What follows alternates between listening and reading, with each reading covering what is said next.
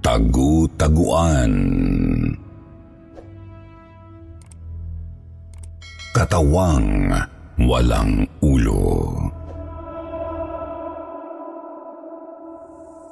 Magandang gabi po sa inyo. Ako po si Janus. Una ko pong narinig ang mga kwento nyo sa Spotify. Hanggang sa nag-subscribe na din ako sa YouTube channel ninyo. Lagi po akong nakikinig sa inyo lalo na habang bumibiyahe. Naimpluensyahan ko rin po ang iba kong mga kaibigan para makinig din sa inyo. Sa katunayan po mas gusto naming makinig sa inyo kaysa magpatugtog ng music. Lalo kapag nag-out of town kami o nasa malayong biyahe. Ngayon po gusto kong i-share ang isang kwentong hinding-hindi ko malilimutan. Ito po ang unang pagkakataon kung kailan nakaranas ako ng paranormal encounter. 1995 pa po ito. At pitong taong gulang pa lang ako noon. Katatapos lang tumama ng bagyong Rusing sa Pilipinas. Sir Jupiter, sa Tanay po kami nakatira noon ng pamilya ko. Ang bahay na tinitirhan namin ay nasa loob ng isang compound at ang mga kaibigan ko naman ay nakatira sa mga kapitbahay sa labas. Kaya po lumalabas pa ako ng compound namin para lang makipaglaro sa kanila. Unang gabi po noon matapos makalabas sa area of responsibility ng Pilipinas ang bagyong Rosing, wala ng ulan, pero wala ring kuryente sa may amin. Marami po kasing pinatumbang mga poste ng ilaw ang bagyo. Mga bandang alas 6 o alas 7 po nang mabagot kami ng bunso kong kapatid. Kaya nagpaalam kami kay mama na lalabas muna. Naisip kasi naming makipaglaro muna sa mga kaibigan namin. Pumayag naman si mama at maging siya ay lumabas na rin muna para makipagkwentuhan sa mga nanay ng mga kaibigan ko. Gusto rin niyang mabantayan kaming magkapatid sa labas lalo pat madilim ang paligid. Paglabas namin ng compound, nakita naming naglalaro na roon ang mga kaibigan ko. Nakatambay na rin doon ang kani-kanilang mga nanay. Lumapit kaagad si mama sa tumpok ng mga aling naroroon. Habang ang mga kaibigan ko na may nagsimula ng maglaro ng taya-tayaan. Maya-maya habang dumadami kaming mga bata roon, naisipan naming maglaro ng tagu-taguan. Tamang-tama lalo't madilim ang paligid, tanging liwanag ng buwan ang tumatanglaw sa amin. Hindi po ako ang unang taya.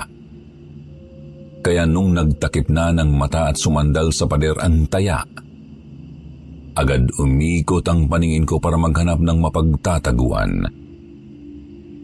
May nahanap agad ang iba kong mga kalaro. Habang ako, wala pang makita na mapagpupwestuhan. Subalit bago matapos ang pagbibilang ng taya dumako ang tingin ko sa isang bakanteng lote sa tabi ng compound namin. Puno ito ng mga tanim na puno ng saging. Naisip kong magtago sa likod ng mga puno.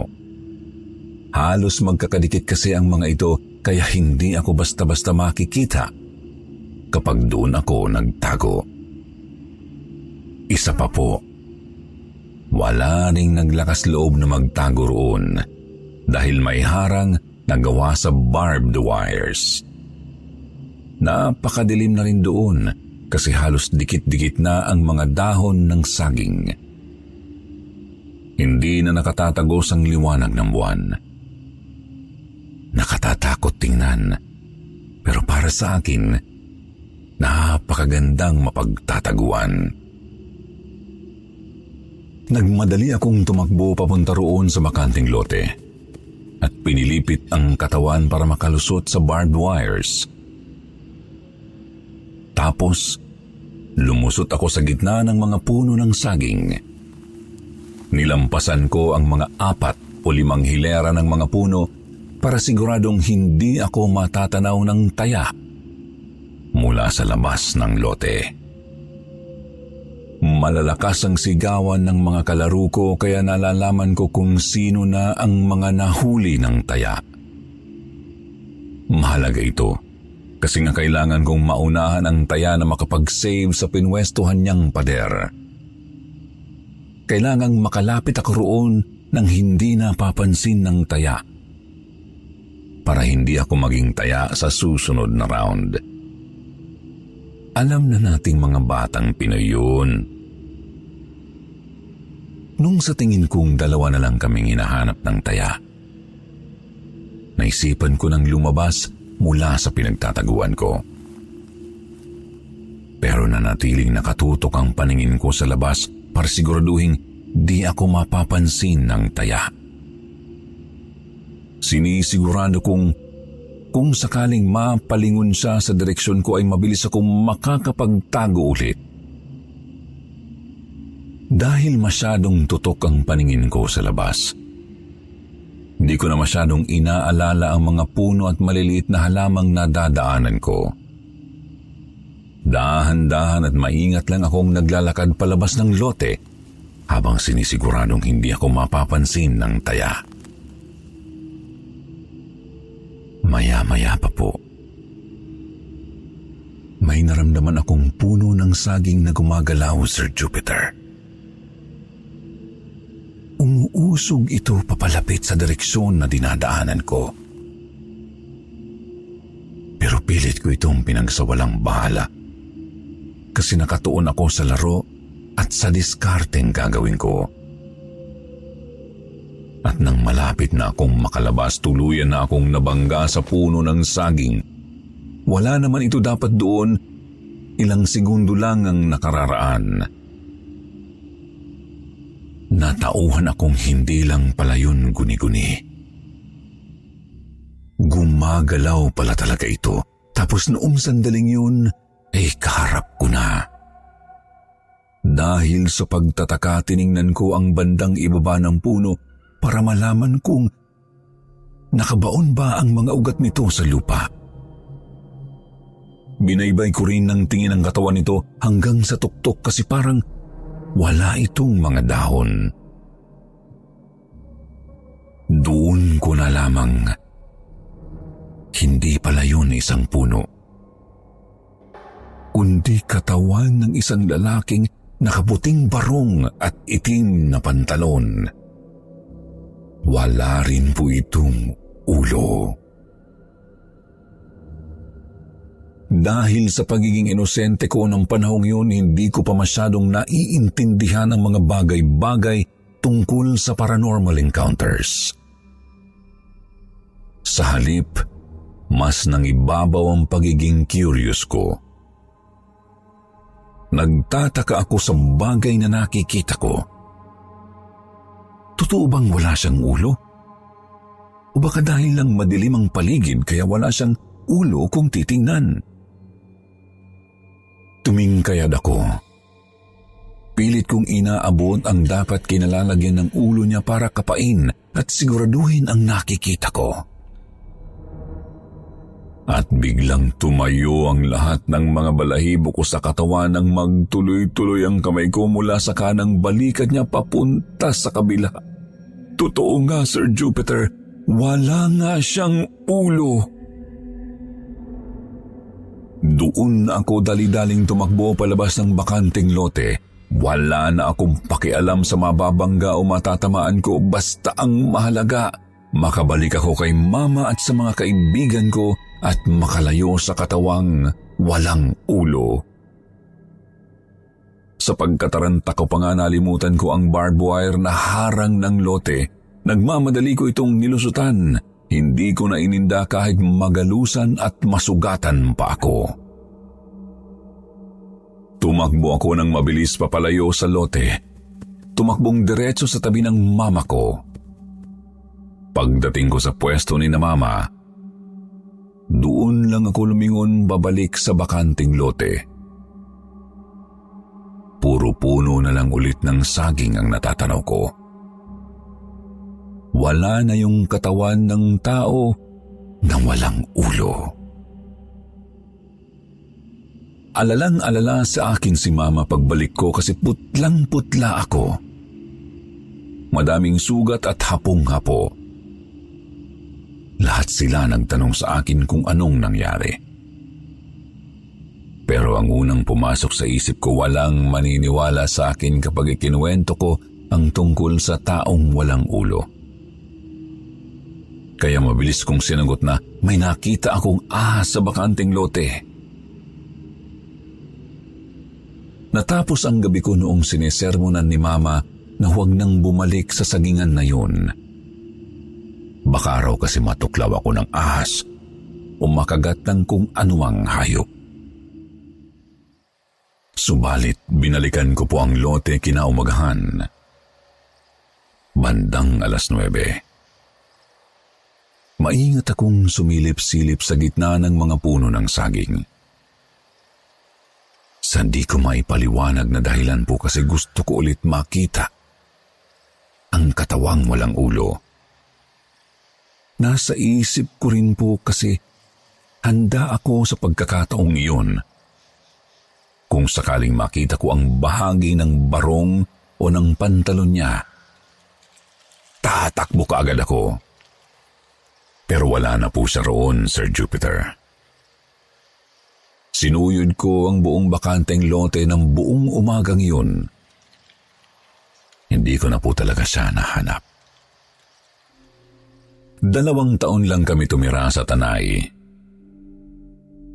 Ilang buwan pagkatapos ng pangyayaring ito, lumipat na rin po kami sa ibang lugar. Kaya hindi na ako nagkaroon ng pagkakataong usisain pa ang bakanteng lote. Makalipas ang tatlo o apat na taon, dinalaw ng pamilya namin ang mga dating kapitbahay namin doon sa Tanay. Naging malalapit din kasing magkakaibigan ang mga magulang namin ng mga kalaro ko. Subalit, nakita kong wala na ang mga saging sa makandeng lote. Sa halip puro mga tumpok ng buhangin na lang at graba ang dinatnan ko. Hindi ko nga lang sigurado kung bahay o commercial building ang tinatayo rito doon. Sir Jupiter, wala akong pinagkwentuhan sa nangyari sa akin noong gabing nagtago-taguan kami. Pero may kababata akong nakapagsabing habang tinatanggal daw ang mga puno ng saging sa lote. May mga trabahador na nakakakita ng lalaking walang ulo. Tugma sa nakaharap ko. Ang kwento naman po ng mga matatanda sa lugar. Bago pa raw maitayo ang compound na tinirahan namin, Dati daw itong bahay ng isang lalaking mayaman. Negosyante raw po ito at tanging mga kasambahay at driver lang niya ang kasama sa malaking bahay. Mag-isa lang siyang namumuhay dahil nilayasan siya ng asawa niya kasama ang mga anak nila. Masama raw po kasi ang ugali nito. Nananakit at mapangabuso kahit sa kanyang mga tauhan. Kaya isang gabi, sa tindi ng galit ng mga kasambahay at driver niya, pinagtulong-tulungan nilang patayin ang mayamang lalaki. Hindi pa raw sila nakontento sa mga saksak, palo sa ulo at pambubugbog. Nagawa pa raw nilang pugutan ito ng ulo. Nang matagpuan ang bangkay ng mayamang lalaki sa bakuran ng bahay niya, hindi nila makita kung nasaan ang ulo nito. At dahil tuluyan ang nawala ang pamilya ng lalaki, may kamag-anak daw na umangkin sa ari-arian niya. ipinagiba ang malaking bahay. Saka tinayo ang compound kung saan nakatayo ang dati naming tinirahan. Ang bakanting lote namang maraming puno ng saging ay dating bakuran ng malaking bahay kung saan natagpuan ang bangkay ng lalaking mayaman. Sir Jupiter, alam ko pong maraming hindi maniniwala sa kwento kong ito. Pero para sa akin, hinding hindi ko ito malilimutan. Lalo pat ito ang unang paranormal encounter na naranasan ko. Ngayon po 34 years old na ako, Sir Jupiter. Marami pa po akong ikikwento sa susunod. Kung magustuhan po ninyo ito at ng mga listeners nyo, magkwekwento pa ako ng iba kong karanasan. Maraming salamat po at more power po sa inyo.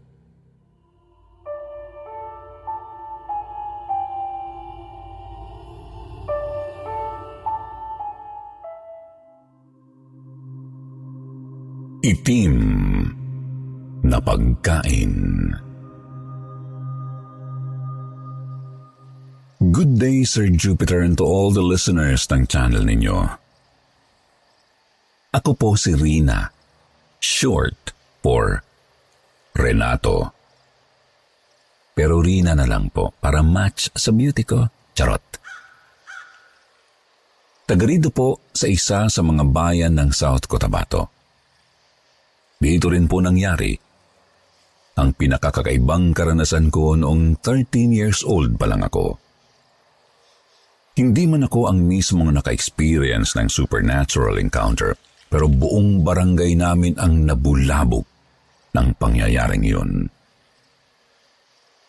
Nangyari po ito noon pang 2008. Uwian namin sa school bandang alas 4. Kasi biyernes at walang pasok kinabukasan, dumiretso ako sa tagpuan namin ng mga friends ko. Doon po ito sa gitna ng mga kabahayan sa harap ng bahay ng isa sa mga kaibigan ko.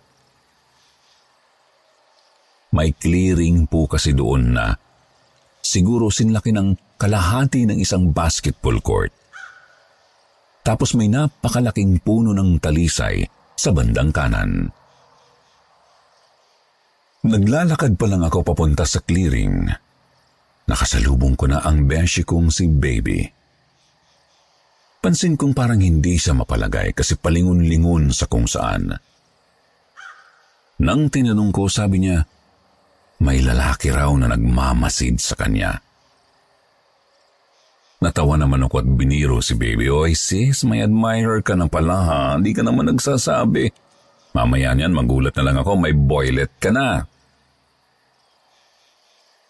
Kinurot lang po niya ako sa nagiliran. Napatingin ako sa mukha niya at nakita kong seryoso talaga siya.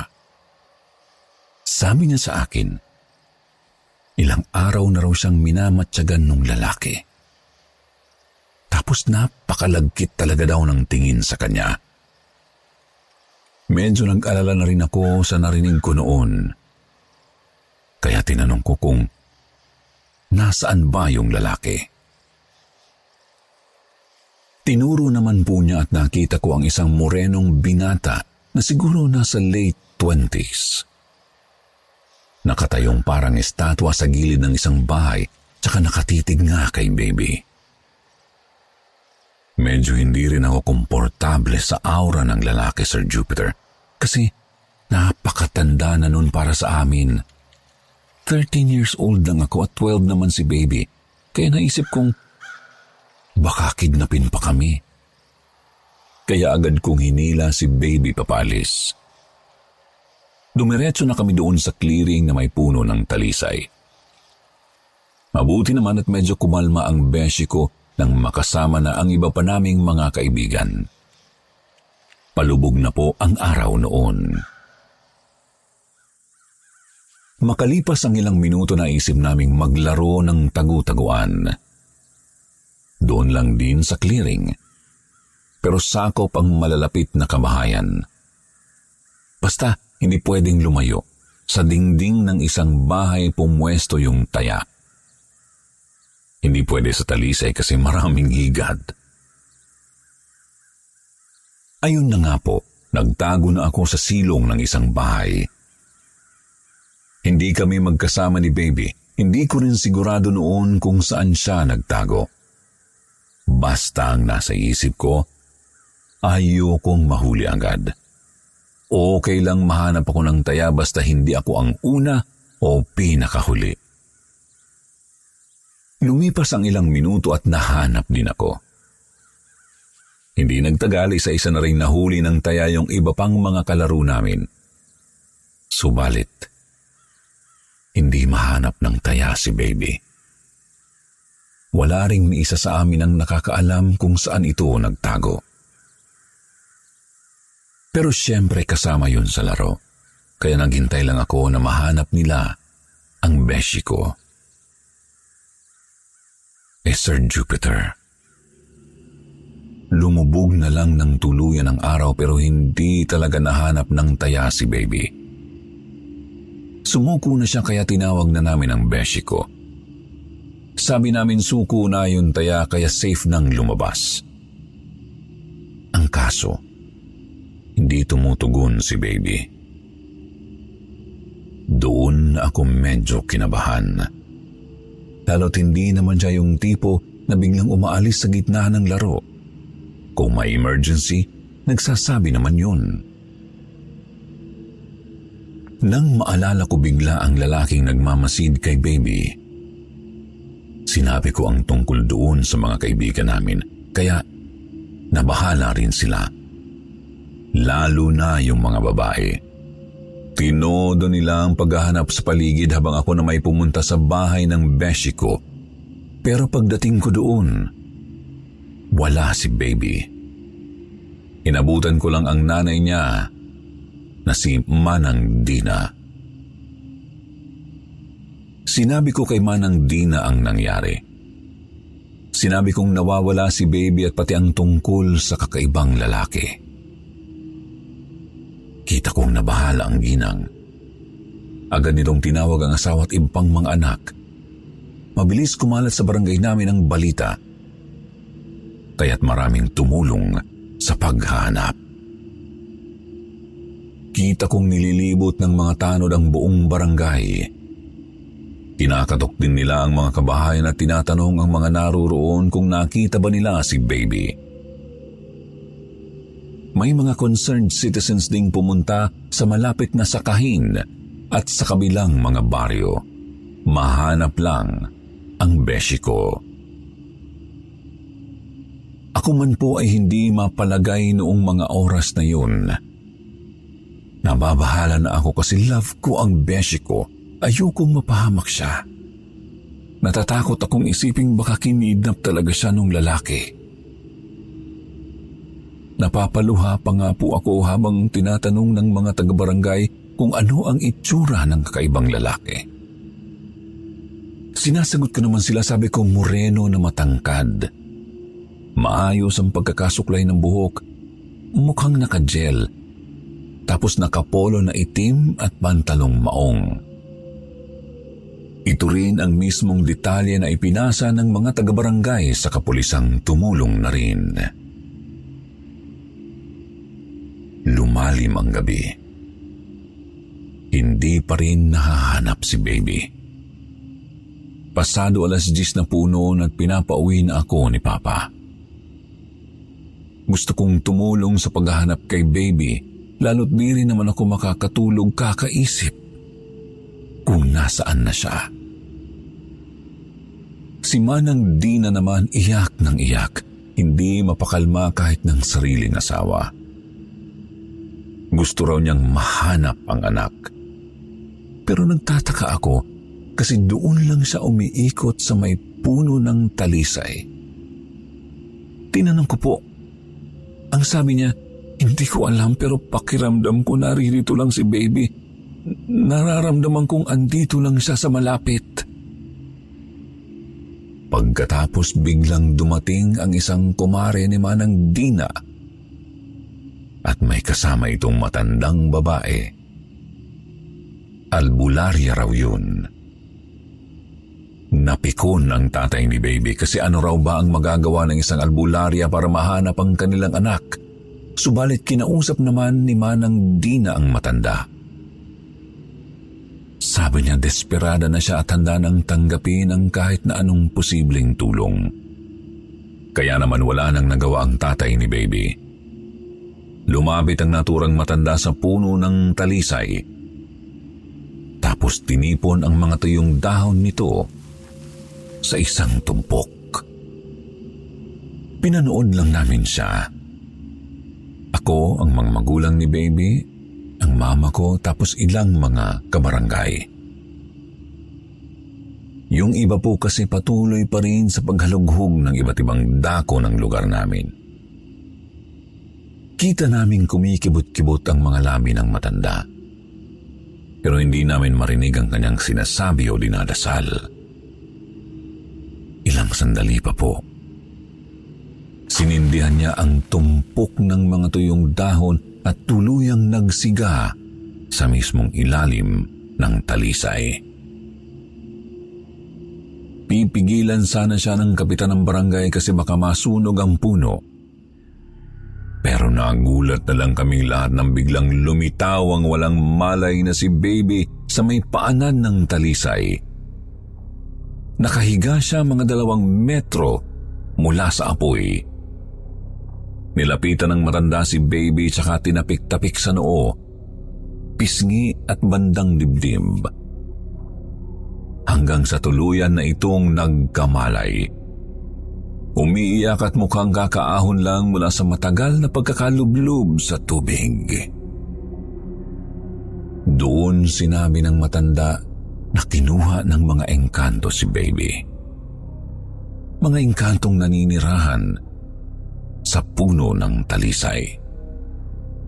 Tinanong din niya ang beshi ko kung ano ang mga naaalala nito. Sabi ni baby naghahanap daw siya ng mapagtataguan noon nang makaharap niya ang kakaibang lalaking nagmamasid sa kanya. Nagtaka po siya kasi bigla itong lumapit at kinausap siya. Tapos may inabot sa kanyang dalawang puto. Isang puti isang itim. Pinapili raw siya ng isa. Alam ni Baby ang kwento tungkol sa itim na pagkain ng mga engkanto, Sir Jupiter.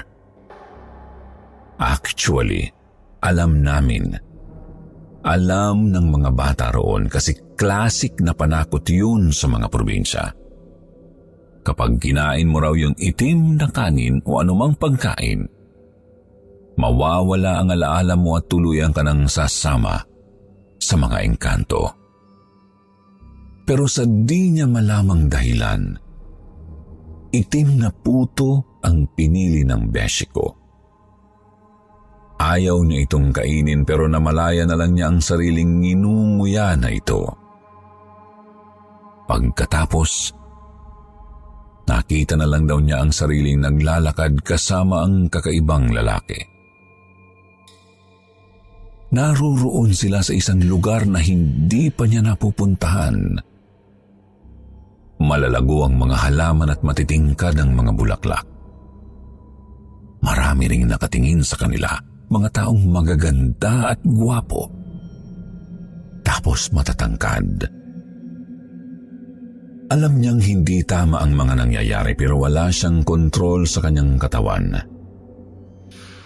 Basta naglalakad lang siya sa tabi ng lalaki. Pumasok sila sa loob ng isang malaking itim na bahay at itim din ang lahat ng mga kagamitan. Sa loob may isang napakahabang mesa na puno ng maraming uri ng pagkain. May marami ring mga nakaupo sa palibot nito. Doon sinabi ng lalaki na gagawin niyang asawa si baby. Kinilabutan ng beshi ko. Nasa isip niya panaginip lang ang lahat at kailangan niyang magising pero hindi niya talaga magalaw ang katawan para sampalin o kurutin ang sarili. Inalok din siya ulit ng lalaki na pumili ng isa sa dalawang pagkaing hinain sa kanyang harapan. Sa pagkakataong yun, isang itim at isang puting kanin. Alam niyang ang puting kanin ang dapat niyang piliin pero ang itim ang kanyang itinuro. Ngumiti ang lalaki pero agad din itong napawi nang magkagulo ang mga naroroon. Hindi po niya maintindihan ang salita ng mga taga roon kaya't hindi niya alam kung ano ang nangyayari. Basta nakita na lang daw niyang unti-unting nilulukob ng usok ang buong lugar. Nagkakagulo at nagsisitakbuhan ng mga taga roon. Siya na may hindi alam kung ano ang gagawin at kung saan pupunta. Ilang saglit pa, dumilim ang kanyang paningin ngunit nanatili naman siyang may malay. Ramdam niyang kumikirot ang kanyang noo, pisngi at dibdib, hanggang sa tuluyan na siyang nagising sa paanan ng talisay. Mabuti na lang pala at umabot ang albularya, Sir Jupiter. Kasi kung nahuli at nakain na ni baby ang itim na kanin, wala nang pag-asang maibalik siya sa amin. Ilang araw rin pong lantang gulay si baby noon, Sir Jupiter. Pero nakarecover din naman makalipas ang dalawang linggo. Ang puno ng talisay naman po tuluyan ng ipinasunog ng kapitan ng barangay sa tulong ng albularya. Gustong makasiguro ng kapitan na hindi na mauulit ang nangyari sa Mexico. Sa ngayon may pamilya na po si baby at masaya po sila ng asawa niya. Sana all, di ba? Ako po kasi, naghihintay pa rin kung kailan magkakaroon ng ka-forever. Naisip ko nga rin, magpakuha na lang sa gwapong engkanto eh. Charot lang. Sir Jupiter, maraming maraming thanks sa pagbasa ng story namin ni Beshiko. Sa mga listeners naman sana po, may natutunan kayo. Mag-ingat sa mga mahihiwagang nilalang na nabubuhay kasama natin. At kung may karanasan man kayo o narinig na kwento tungkol sa kanila, sana i-comment po ninyo at nang mabasa ko. Curious lang ako kung may naka-experience ba ng katulad sa pinagdaanan ni Baby noon. Kung totoo ba ang tungkol sa alamat ng mga itim na pagkain. So hanggang dito na lang po at God bless.